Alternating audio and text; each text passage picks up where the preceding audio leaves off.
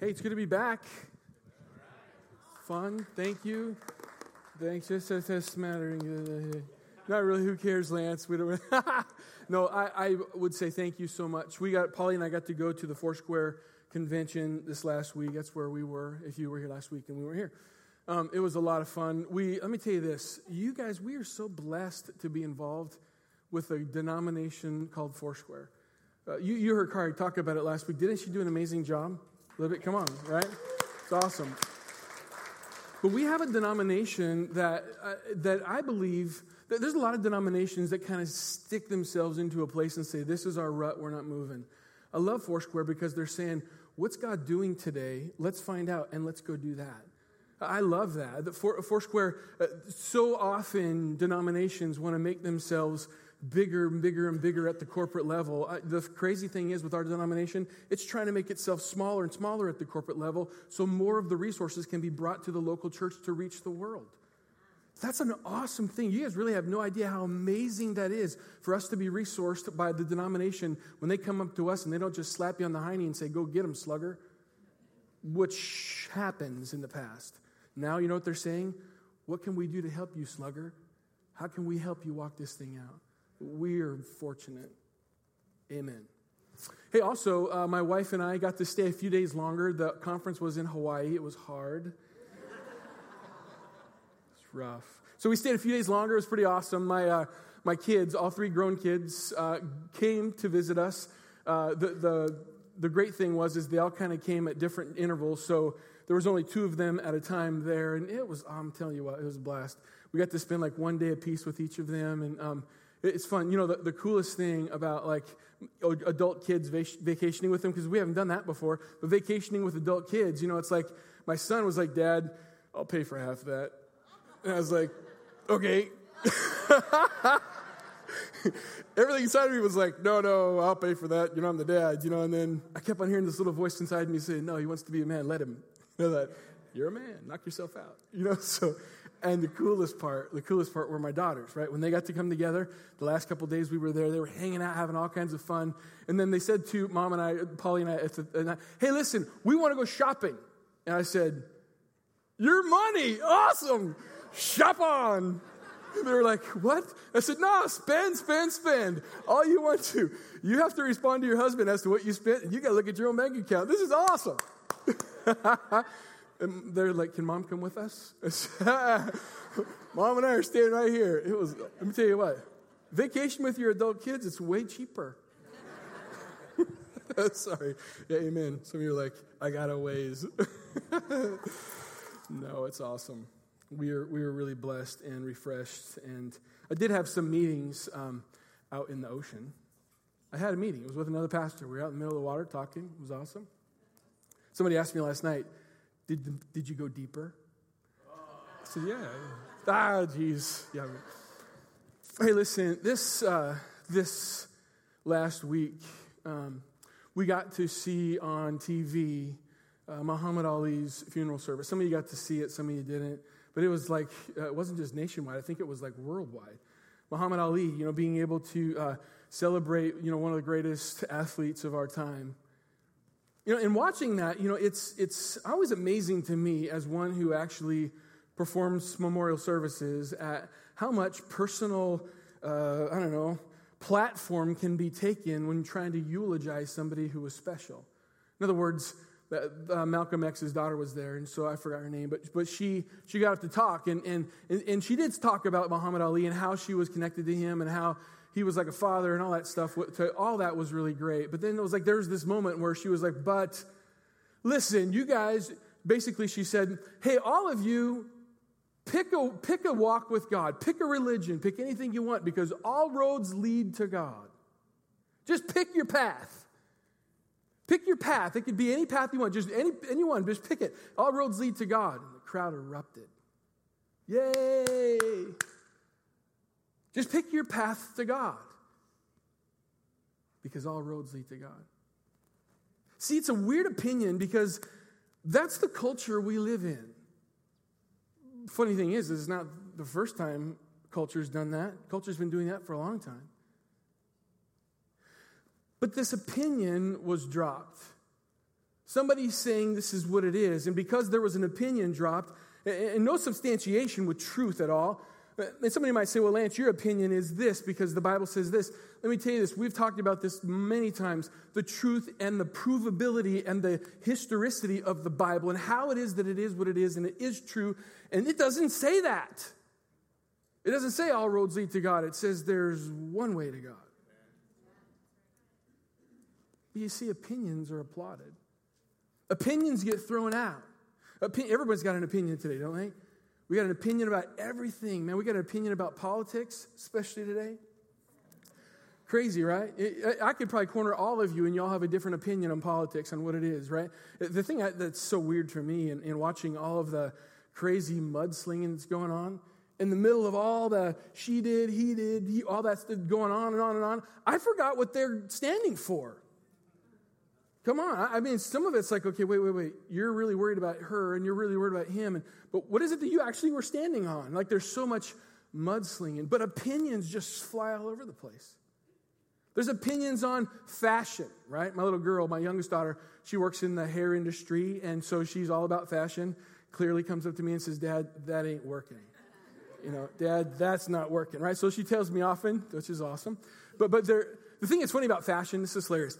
Fashion, because she's kind of on that cutting edge where people are doing hair and all that business. So fashion's kind of funny because what makes fashion? What makes fashion is, is one person says, I don't want to look like everyone else.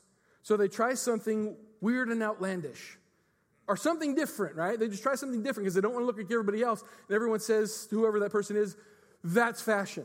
Right? Remember in the eighties, all of us guys, maybe some gals, you wore a baseball cap and you bent the rim down a little bit. Right? Today, flatness, right? Bend the rim of your hat already.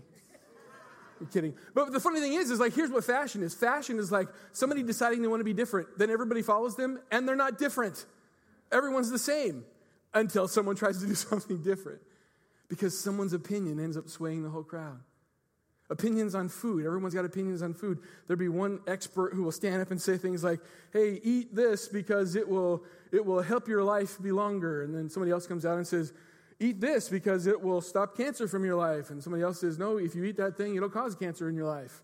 And you're like, who? I always tell myself when watching those kind of opinions, get along, look for the money. Find out who's backing those opinions. Oftentimes, that's why they say what they say. Sometimes it's true. But come on, follow the money, and you'll find out someone's opinion for real. Opinions. Everyone seems to have opinions.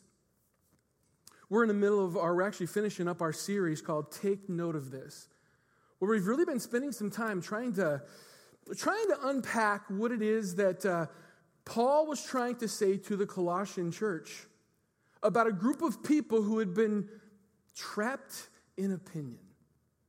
These guys were people who, who had opinions about how to be mature in Christ. These guys were people who had opinions on what to do to become super spiritual. These guys had opinions on what you were supposed to do to maintain your spiritual integrity by doing this and doing that. Paul writes this letter in response to a bunch of people who were believers, people who followed Jesus, but didn't just leave it there. They started to say to themselves in their version of Christianity, Jesus is good, but Jesus plus activity will be better. Uh, Kari spelled it out really great last week in terms of how she described the history of what was going on in Colossae. But Paul writes this, and, and I love what Paul's response basically is. Guys, would you just stop this? Stop adding stuff to the message and just get back to Jesus. Church, if there's one thing our world needs, if there's one thing the church needs, we got to get back to Jesus.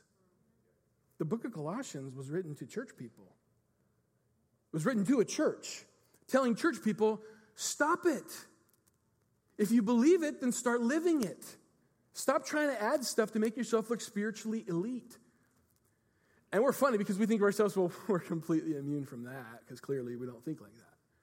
Until you look around the room and you realize that person, they have a super spirituality about them because they, you can fill in the blank. Or, or wow, they do this and therefore I'm not spiritual enough because I don't do, I don't, I wished I would because then I would be, over and over again. In fact, it's funny because not only in, in our church, but we do this comparing ourselves to other churches.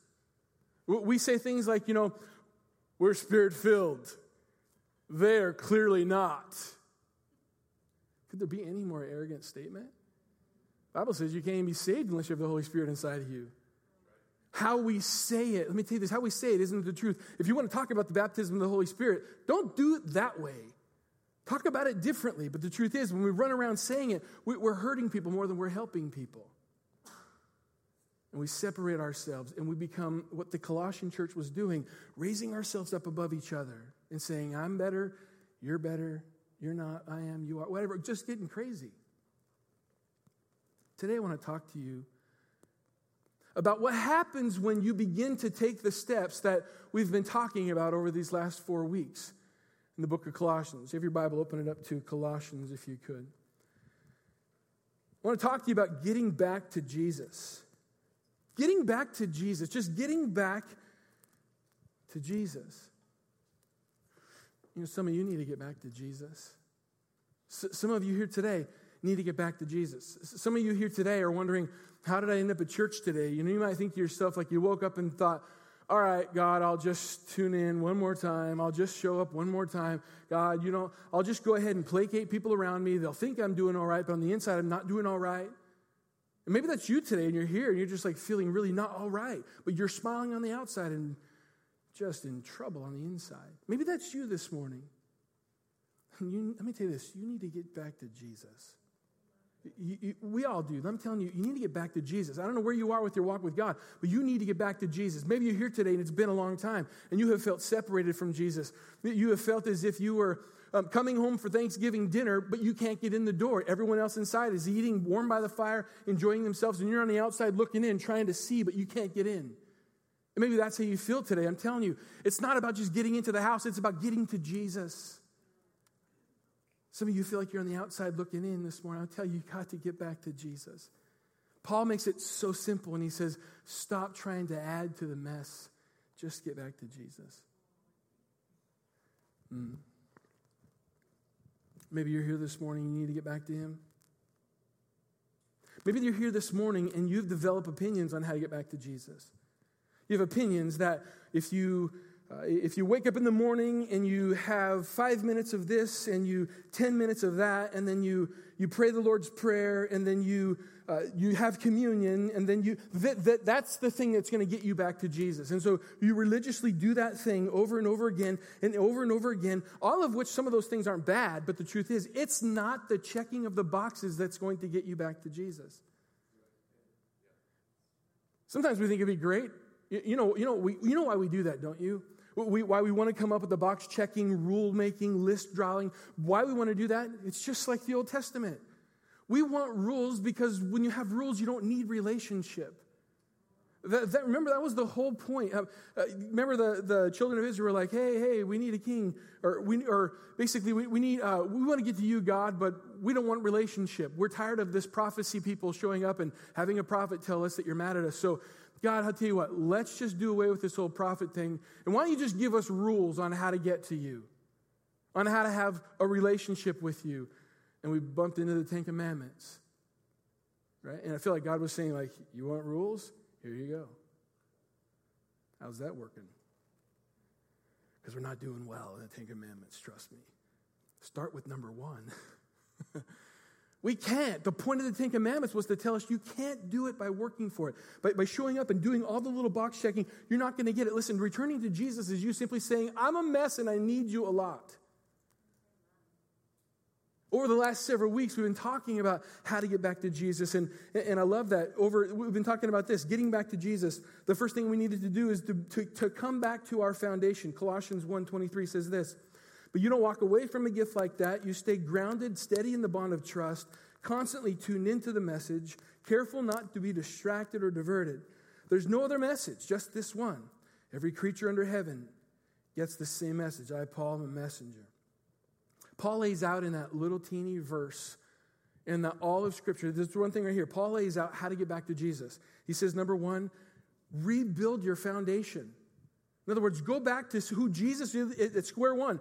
I am a sinner. Jesus is not. I make messes. Jesus cleaned them up. I am hopeless. He gives me hope. Go back to the very beginning and hang on to that foundation. Number two, reestablish your trust. If you want to get back to Jesus, reestablish your trust. We talked about the trust muscles. How do you reestablish your trust? How do you reestablish trust? You know, you know how you do it? You do something that requires you to trust. Amen. Let's go home. How do you have faith? You step out into something that requires you to, well, have faith. How do you have trust? Do something that requires trust. Some of you are saying to yourself, like, yeah, yeah, Lance, I'm only going to trust Jesus. I'm only going to trust God as far as I can see. That, that nullifies the whole version of trust, right? Trust is something believing in some, something you believing in something you can't see, but someone who you know does. That's why we did this tithing thing. I love tithing. I love it about it. Because the whole tithing thing, you know why I love tithing so much? It's because it's just hard. It's just hard. And every time I tithe, every time I get paid, I get this moment of like, ugh. Every one of us, you know, at some point, hopefully you're just a cheerful giver and it doesn't even bother you. But the idea, right? Trusting, you got to build your trust muscles, and over time it'll get a little easier. But the truth is, some of you are not trusting. You haven't built your foundation, you're not trusting. Number three, you're not tuning into the message of Christ. What does that mean? You're like paying attention to what it is that Jesus is all about. And like Carr said last week, not to be distracted or diverted. Not to be distracted or diverted, to spend time saying, God, you are what I am focusing on, and not allowing the distractions of the world to pull me away. I love what Carrie said about her sister, you know, having sickness versus hunger, right? What, what a great point, the, the idea of sickness versus hunger, because this is, sometimes we we get so hungry, but we don't realize it, and all we do is feeling sick. So some of us just, we have to come back to the idea of saying, God, I'm being so distracted by what I feel like is sick, and I just need to be hungry for you. And the only thing I could be satisfied with hunger, get this, food. Write that down. How do you satisfy hunger? Feed it. That's exactly what the thing is. How, how do you satisfy spiritual hunger? Feed it. Step out in trust. Step out in faith. Feed it. Because what you feed grows, but what you starve dies. I had a really good time away in Hawaii. Did I tell you that? Paul tells us in that chapter how to get back to Jesus. I love it today. I want to spend a little rest of our time talking about this. Once you get back to Jesus, what can you expect from it? In other words, if you've done all the things and you're like, hey, look, I have a foundation, I really do trust, and you know, I am tuned into the message, and I'm doing my best not to be distracted, good for you. But what happens? What's the what's the uh, what's the byproduct of all of that? I love this. The byproduct of doing those four things, of remaining in your foundation, establishing truth, bu- building on the message and listening carefully, not being distracted, the, the, the, the proof in the pudding. What happens when that happens? What can you expect in a life? You know what it is? It says in Colossians chapter two, right here. Chapter two, verse two. In the Message translation says this. I want you woven into a tapestry of love, in touch with everything there is to know about God. Then you'll have minds that are confident and at rest and focused on Jesus. God's great mystery, all the riches, all of the riches, all of the richest treasures in, of wisdom and knowledge are embedded in this mystery. Nowhere else. We've been shown the mystery. I'm telling you this because I don't want anyone else to lead you off on some wild goose chase, goose chase after some other so-called mysteries or secrets. And you'll notice that Paul specifically throws out the word mystery four times here.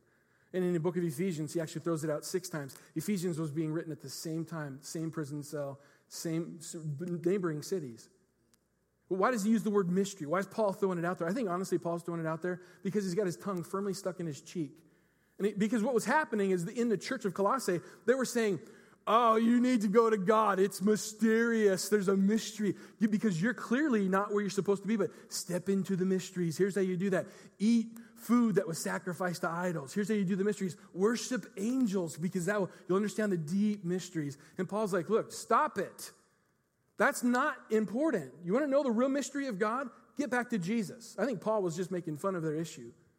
He was telling them, guys, listen, it's a joke. Stop doing what you're doing. Stop letting your opinions rule you and get back to what you know is true, because the devil is in the opinions, I'm telling you. Get back to what is truth.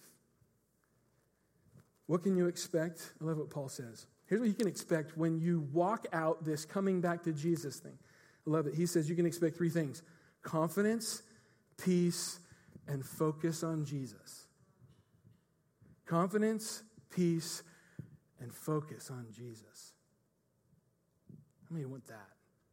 Come on. Confidence, peace, and focus on Jesus.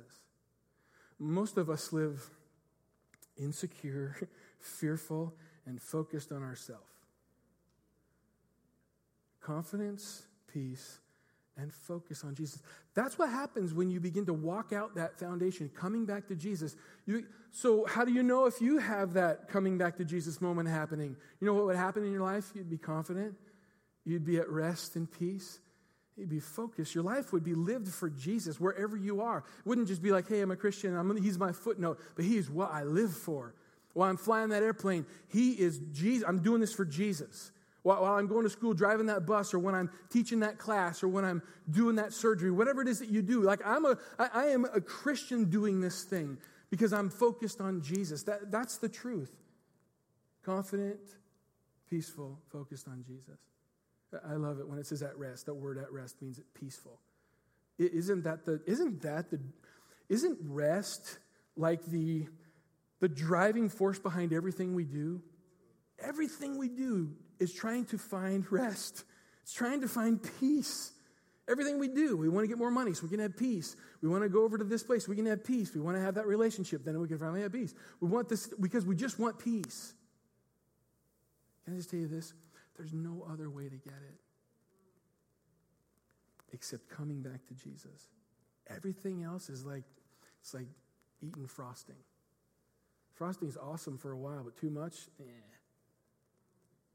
Because it's good for a while, but then you can't just eat all the frosting. Sometimes our, what we, we want to do is try to manufacture peace, because if we can manufacture peace, we don't need relationship. That, that's why we drink, or that's why we take drugs, or that's why we, we run off into relationships that aren't ours. That's why. It's because we're trying to manufacture peace. We're trying to come up with it in some other way, except what he said, which was, just come to me, all you are broken and heavy laden, and I will give you rest. Maybe that's what's missing, is that our opinions on how to get there are the, what if your opinions are wrong? What if your opinions on how to get there are wrong? And you, you've been staking your claim on the fact that if I do this, this, and this, I'm going to get that. And you're just getting super tired. But what if your opinions are wrong? Then what if, maybe we need to go back to Jesus. Maybe we need to get back to who Jesus is. I love Paul when he says here, just like any good leader would, right? So Paul schools them by telling them, listen, if you want, you need to get back to Jesus by being grounded, by trusting, by, by staying aware of the message, and then also by not getting distracted. Paul schools them. And then he says, now listen, you can. This is what you can get, confidence, peace, and that thing. He says, this is what you can get when you do that. Now, any good leader, Paul goes, now get out of here. Go do it. Amen. That's what he does. Paul, just like any good leader, would say, because you know, I love it. Paul even says this. Look, look down in uh, chapter two, verse six. This is Paul, like any good leader, just telling them, get on with it. He says this in chapter two, verse six. It says down in the middle of the verse, you received Christ Jesus, the Master. Now live him. You're deeply rooted in him. You're well constructed upon him. You know your way around the faith. Now do what you've been taught. School's out. Quit studying the subject and start living it. Let your living spill over into thanksgiving. Man, this is poignant. Quit studying the topic. Quit trying to figure out what the, the to, to, to try to parse the word foundation. Quit trying to spend time trying to come up with, just start living it. Quit trying to talk about what kind of trust you're supposed to have and just trust. Just, just trust. I, I love that. Paul literally says this, to live it. He says, just live it. You want to know Jesus? Just start living out what you know to be true. I love this. Paul writes to start living it. Literally, he says, just live him. In other words, get your sights focused on him. He says in uh, chapter two, verse six, you received Christ. What does receive? Receive means to take to yourself. Also, it means to give yourself. You receive. In other words, the Greek translation actually says to add to oneself or to join oneself to. How do you live him? Over in chapter three, Paul tells us how. He says this, since you've been raised to this new life, set your sights on the realities of heaven. I'm reading the New Living Translation here. Set your sights on the realities of heaven, where Christ sits at God's right hand, the place of honor and power. Let heaven fill your thoughts. Don't think only about the things down here on earth, for you died when Christ died, and your real life is hidden with Christ in God. Set your sights on the realities of heaven. When, when you begin to walk this thing out with Jesus and you start to have this confidence, Paul says, listen, now go live it. How do we do that? How do you, how do you actually live out this pursuing Jesus? Paul says, get your eyes off the world and get them on heaven. Remember when I was when I was newly walking with Christ, somebody said, hey, don't be so heavenly minded that you're no earthly good. Right? I get that comment. Don't be so heavenly minded that you're so earthly good. Church, I'll level with you. Sometimes we're so heavenly, sometimes we're just, we're just so earthly minded that we're no heavenly good. We don't we forget that that's ahead. There's a joy that's set before us. Paul said, for the joy set before him, he endured, or Paul's talking about Jesus, he endured the cross. See, the problem is, is that we forget that we actually have something that we can focus on. It's not about here and now. You realize what you set your sights on is where it is that you're going to go. What you look at, what you study, what you are about is where you're going to be headed. You might not hit it exactly, but you're going to head that direction. What do you, you know, it's funny. I have this, uh, Polly and I moved into this house, and the house has a particularly long, long lawn. I mean, it's long. It takes me three hours to mow. Right? Somebody's like, get a rider. And I'm like, no, I'm tough. Thinking about getting a rider. No, nevertheless. So it's super long, right? But here's the funny thing about a long lawn. It's kind of bumpy. Mowing straight lines is a drag. And I'm I'm weird about straight lines. If I walk into your house and there's a crooked mirror, it won't be long before you turn away and I straighten it. It's it's pathetic. Sorry, my wife, I'll put the I'll put the remote on the on the coffee table and straighten it up, in my phone and whatever. They're all straight in line. And Polly will walk up and just hit it. Like, you're messing with me. My O C Ds. Anyway, so like this, right? So mowing a straight line is a big deal for me, right? And so you mow one straight line, and I'm like, okay, good. Well, I've set the template. I'll just follow that one, right? But in a bumpy lawns, it just still gets all wacky. And I get so mad, and I have to make up for that strip, and I have to go back, and it's like, it's, yeah. Please tell me you understand. Some of you are like, you're on your own, pal, right? So you know what I, I decided to do? In fact, I'm going to do it this afternoon when I mow the lawn. Here's what I'm going to do. You, you do. Here's how you mow a straight line. You focus on something and just start mowing towards it.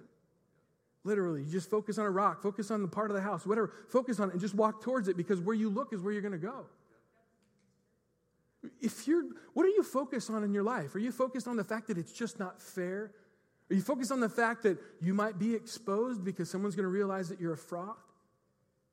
Or what are you focused on? Are you focused on the fact that it's not fair that someone did this to you, or that whatever it is, and you didn't get the job, or you should have been, and they did, but you didn't? And so your focus, it starts to eat you alive, and your worry and fear and anxiety and blah, blah, starts going on. You, you know what happens? Where it is that you are focused is where it is that you end up going. Paul says, focus on the realities of heaven. What does that mean? Angels, all that stuff. Focus on the realities of heaven. You know what that means? Where Jesus is, sitting at the right hand of the Father. Focus on Jesus. Do what Jesus would do. Walk like Jesus would walk. Care like Jesus would care. Paul says live it. How? By setting your sights on the realities of heaven. In other words, stop looking at stuff here on earth. Because here's the deal. On earth, it's not fair. On earth, it won't be justified. On earth, you probably won't have everything that you're thinking you're supposed to have, because something's going to happen, because all that always happens. It's not about here. Number two. Number two, how do you start living this? Love what he says. Not only set your sights, but number two, do what you've been taught. Colossians two seven. I love what he says. You know your way around the faith. Now do what you've been taught. Man, if you walk away from this service today with anything, just one thing, take this with you. Just do what you've been taught. Just do what you've been taught. If you've been taught that God's faithful, then do that. Understand God's faithfulness. In other words, in other words, when you start to realize that there's all kinds of chaos and craziness going on around the world, and people are saying, yeah, God, you're terrible. At some point, you realize God is faithful because he's been faithful to you. Then walk it out. And when somebody else tries to justify their wacky opinion about who God is, but you know he's faithful, walk it out. But it doesn't feel like it. Walk it out. If you realize that God is good, because you've been taught God is good, then walk like God is good. If, you, if you've been taught that God is a forgiver, then walk forgiven. If you realize he's a forgiver and he forgave you and you know you're going to heaven, amen, then live forgiven. Start living forgiven. What does that mean? It means like to, it means to be free. It means to stop looking back. It means to, it means to set other people free. In other words, you've been forgiven. How much more can we forgive? Hmm. Paul says, do what you've been taught. Do what you've been taught. It's interesting. I think our church world today, this is going to take this for what it's worth. I think we've been taught to death. I think we've been taught to death. I remember Polly was telling me the other day that when she was a little girl, Um, they used to go to church on Sunday morning, and then after church, they'd have a potluck, and then they would be like, go home, take a nap, then come back on Sunday night, and they'd go on Wednesday night, and then there'd be like a youth thing on Friday night, and they would just have this constant. We spend so much time trying to learn how to be Christians, and so little time actually living it out. We spend all of our time trying to learn how to be Christians, and, and saying, I gotta go back to church, I gotta go back to church. Let me tell you this, I love the fact that God told us basically to do one thing when he left. I love it. It's just like when you walk out the door, when you leave it to the babysitters, you tell the babysitter the most important thing, here's my cell phone, don't forget it, right? Jesus was doing the same thing when he was ascending to heaven. Like he said one last thing, guys, listen, listen. If you forget everything else, remember this one thing. Listen, go into all the world and make disciples of all nations, baptizing them in the name of the Father, Son, and Holy Spirit. Just know I'm always going to be with you. Amen, I'm out. And then he ascends. And they're all, you know what they all did? They all stared at heaven until a couple of angels showed up and said, what are you doing? We're just looking at Jesus rising. And he, there, you know what the angel said? Go do what he just said. You know what we do? Not that. We don't go make disciples of all nations. We make really, really good churchgoers. And then we get mad when ch- people don't attend their church because they should be churchgoers faithfully. Because churchgoers is when you get to heaven, there's going to be stars in heaven on this refrigerator, and I want to get a lot of them. Polly said there were people that used to get like an award for attendance at their church. Hey, I don't know. I wouldn't have got one, you know. But Paul said, Jesus said, "Go into all the world to make disciples." Right? Who's who are you discipling? Paul says, "Get out there and start living it." Who is it that you're affecting in your life? Who who are you showing how to live closer to Jesus? Who are you saying, "Follow me as I follow Christ"? Is there anyone in your life that you're doing that to? Well, I don't know all the answers, Lance. I don't really know how to do it. Here's the deal. He didn't ask you to know all that you're supposed to do. Remember, the Bible says when you get in a situation, you don't know the words, trust the Holy Spirit. He'll tell you what to say when you need it. That's trusting God. How about putting yourself into a position that requires you to actually hear from God? See, the problem is, is we don't, and we just want to stay safe and inoculated from all the things that are going on around us. And Paul says, get out there and live it. Go into all the world and make disciples. Just go live it. Do what you've been taught. I love it when I, when Polly and I were first asked to become the pastors at P S C C, there was a really big sign on the exit of both of the doors. I think it was called the Church on Monday. Is that right? It said, it said, it said now go out and do it or whatever. I forgot what the words were, but it's basically when you pass underneath this sign, you're entering your mission field. Be a missionary. Who? All of you. But I'm not a full-time missionary. Yes, you are. But I work as a, and you're a missionary. How do, that, this is not funny because we don't do what we've been taught.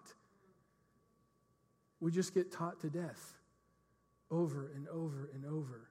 And Paul, I love that Paul didn't even address the heresy that was going on. He didn't spend a lot of time, rather, in trying to address each heresy that was going on. It's like Paul just walked up and, and just like walked between all the heresy who was saying like, we need to do this and we need to do this and all the opinions. I love it. Paul verbally just does this.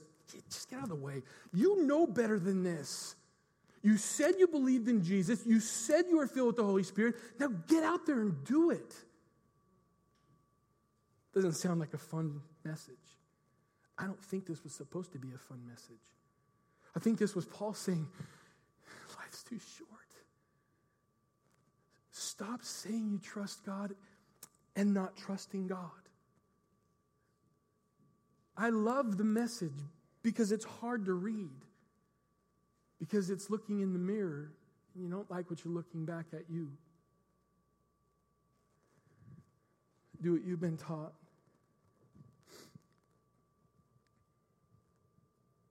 Although he says, do what you've been taught. In chapter three, Paul says, put to death the sinful earthly things lurking within you. In verse ten, it says, in its place, clothe yourself with righteousness. Do what you've been taught. Paul says, put to death your sinful nature, but bring to life the righteous nature.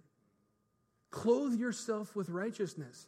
And so typically what we do is we start making a list. Okay, I won't do this, this, this, or this, or this. I'm not going to think about that stuff that I'm thinking about right now not to do, but I'm just going to continue not thinking about the thing I shouldn't be doing, but I'm thinking about it. I'm thinking about not thinking about it. That's what I'm not going to do. I'm not going to think about not thinking about it because I'm going to think. I mean, we just go crazy, right, doing all that kind of stuff. And I love what Paul says. Listen, you want to stop, to, you want to get out of that crazy rut? Start thinking the right way. Clothe yourself with righteousness.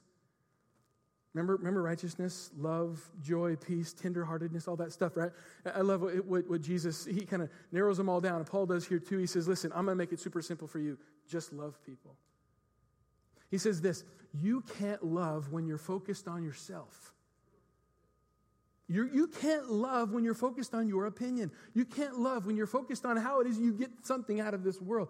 You can't love. Paul says, get your eyes off yourself. Go do the work. Clothe yourself in rightness. How do you do that? Love. Remember the fruit of the Spirit? Remember we talked about that a few months ago, that the fruit of the Spirit, and we want to rattle off this big list. Love, joy, peace, patience, kindness, gentleness, faithfulness, self-control. And we realize that fruit, the word fruit in that particular passage, isn't plural, it's singular. In other words, the Bible says the fruit of the Holy Spirit is love, manifesting itself joyfully, peacefully, kindly, patiently. Love, just love. Love people. What does that mean? Take our eyes off ourselves and love people. Paul says, just go do it. Go love somebody. That means forgive them. That means to care for their needs. That means to put yourself last. That means to wash their feet. Just love somebody. And here's the crazy thing. You know what happens when you do what you're supposed to do? It's just nuts. Confidence, peace, and focus on Jesus. Just happens. Paul sums it all up by saying, let thankfulness just flow out of you. You know, as I've been reading this particular passage, let thankfulness flow out of you. Here's the deal. When you're walking with confidence, peace, and focus on Jesus, y'all can't help it. Thankfulness just shows up. You start saying things like, God, you're good. Thank you for this. You're so amazing. Jesus, I know that's crummy, but thank you because I know you're going to show up in it. Oh, you start living a life that's filled with, it just overflows. Paul said, let it. So here's my question to you in closing today. Do you need to return to Jesus? You know you, right? Do you need to come back to Jesus? Do you need to return to him because your opinion on how to do it's gotten you off course? Do you need to return to Jesus? You know that because you're you're lacking confidence, peace, and focus on Jesus. Maybe that's what you need today. Can we pray? Lord, you're so good. You are just so good. Not circumstantial, not because you just said so. You're just good. God, I pray this morning that my friends who are listening to me, God, here and those who are online, I just pray, God, that you, you'd help us just come back to you. God, we get so caught off course in our opinions on what's right and wrong and shouldas and couldas and wouldas. Man, they just, they just throw us off. Lord, I pray today for the person who's here that feels like they've been thrown off course. Maybe that's you. Just between you and God, you know you need to come to Jesus because you're lacking confidence, peace, and your focus is just on you. If that's you this morning, I want you to just say, Jesus, forgive me. Forgive me, Jesus. I need you. Say that just between you and him. Jesus, just forgive me. I'm not going to embarrass you. I just want you to say it to Jesus. Jesus, forgive me. I've been thrown off course and I need to return to you. Lord, forgive my crazy opinions. I want to return to you. Maybe you're here this morning and you've never even come to Jesus at once. You've, you've held him at an arm's length thinking, oh, those church people. And today, I'm not asking you to be a church people. I'm asking for you to surrender your life to Jesus people. That's you. Just say, Jesus, I give up. You got me. I, I surrender it all. I surrender my life to you. Make of me what you want.